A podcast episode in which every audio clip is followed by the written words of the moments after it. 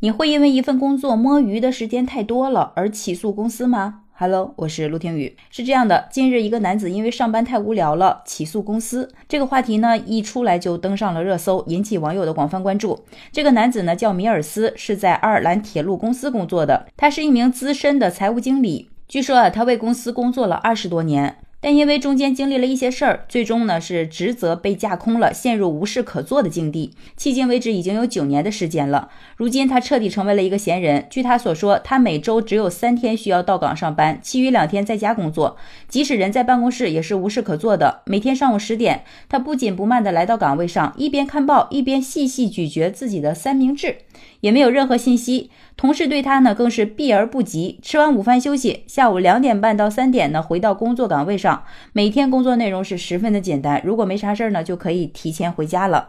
就这样啊，无非是看看报、散散步、吃点自己爱吃的食物。他一年呢居然可以拿到十点五万英镑，约合人民币九十万元的高薪。如此高的薪资，还真的是让人出乎意料啊！但是呢，这种看似非常清闲且充满幸福的生活呢，并不是他本人想要的。米尔斯说自己受到了公司的惩罚和歧视，因此也导致自己的能力无法在工作中得到体现。于是呢，他一气之下就将公司告上了法庭。不过，被告的爱尔兰铁路公司否认了所谓的歧视的说法。由于米尔斯本身也拿不出什么证据证明自己的论点，所以他未必就能获得胜诉啊。但是不得不说啊，他这个薪资真的是让人人太羡慕了。网友们纷纷表示说：“为什么让我看到这种新闻啊？给我年薪十万就够了，我一周五天，天天到岗。”还有网友说：“这是要干什么？嫌我过得不够惨是吧？把工作给我吧，我可以承受这种痛苦。人类的悲欢真的是不能相遇啊！给我九十万年薪，我只放两天月假。”哎，真的是能和网友感同身受啊！我想说，给我九十万年薪，我可以全年无休，你看怎么样？但其实大家也在质疑说，为什么公司要这样做呢？这个米尔斯也是身在福中不知福呀。这里就有网友分析说，在米尔斯看来，自己的职责减少其实就是一种惩罚，这属于职场冷暴力，被欺负了。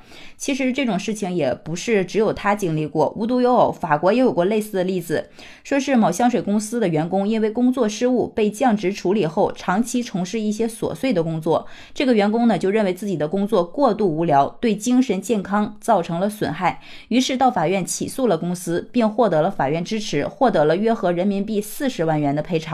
还真的是有这种好事儿啊！因为这里也分析到啊，说人是社会动物，需要关系和互动，要有感情上的交流，特别是在某一个集体当中，当别人在一起说说笑笑，就是不跟你交流的话，你会有一种被排挤到局外的边缘感。这种边缘化呢，其实就是职场上常见的一种惩罚。也许你会说，公司可以直接把员工辞退呀，毕竟是不干活还要发工资，岂不是公司吃亏了，对吧？其实我也有这样的疑问，但是这个公司呢，要考虑法律的问题和工会的问题，而且从管理者的角度来说，树立一个不听话的典型案例是有助于团队管理杀鸡儆猴的。另外呢，所谓杀人诛心这种边缘化处理，对于犯错者的惩罚比直接辞退更大。管理者要是心怀恶意的话，当然会选择这样做。所以从管理者的角度来讲，损失一点工资成本是可以接受的。同样举一些比较近的例子，就拿日本来说，据说日本的企业是有终身雇佣制的。也就是说，只要员工一进入企业，那就可以长期的干下去，而且干一行爱一行。当然，企业也会对你终身负责，彼此是融入一体的关系。这种制度呢，带来很大的确定性和稳定性。从好处来讲呢，就是员工有很强的安全感。但是有利也有弊嘛，这也必然会导致组织的过于平稳和官僚主义，不利于组织的活动和创新。曾经也有人认为这种制度就很奇怪，比如说有些员工就不服管，或者是确实不适合这个岗位，甚至是对公司造成了很恶劣的影响，而且不接受教育、不思悔改，那企业该怎么办呢？后来呢，就了解到说日本的企业管理者对此也是有办法的，在日本职场有一个窗边族的说法。这个就是形容那些在得罪上司或者是企业之后被边缘化的一些员工。这些员工呢不会直接辞退你，但是把你的办公桌移到窗户边，也不安排你做什么事儿，没有人跟你说话。一般人呢很快就受不了这种气氛，只能是自动离职。同时也听说啊，中国也有类似的情况。